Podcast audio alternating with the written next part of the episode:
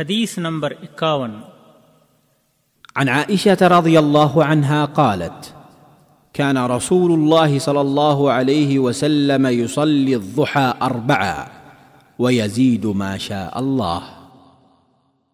صحيح مسلم حديث نمبر 719. نماز اشراق کی مشروعیت.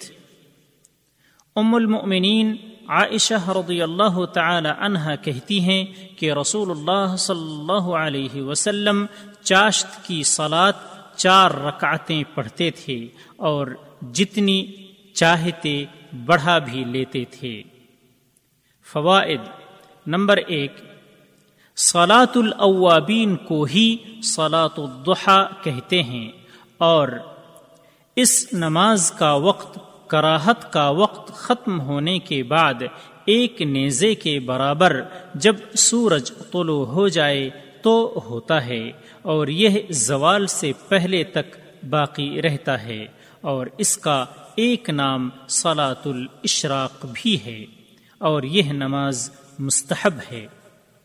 نمبر 2، چاشت کی نماز کی کم سے کم 2 رکعت ہے، اور 2 رکعت کر کے پڑھنا 4 رکعت افضل ہے، اور زیادہ سے زیادہ 8 رکعت ہے۔ بعض علماء کا قول ہے کہ اکثر کی کوئی معین عدد نہیں، بلکہ ایک مسلمان 2 رکعت کی شکل جتنا چاہے پڑھے۔ راوی کا تعارف ملاحظہ ہو، حدیث نمبر 5۔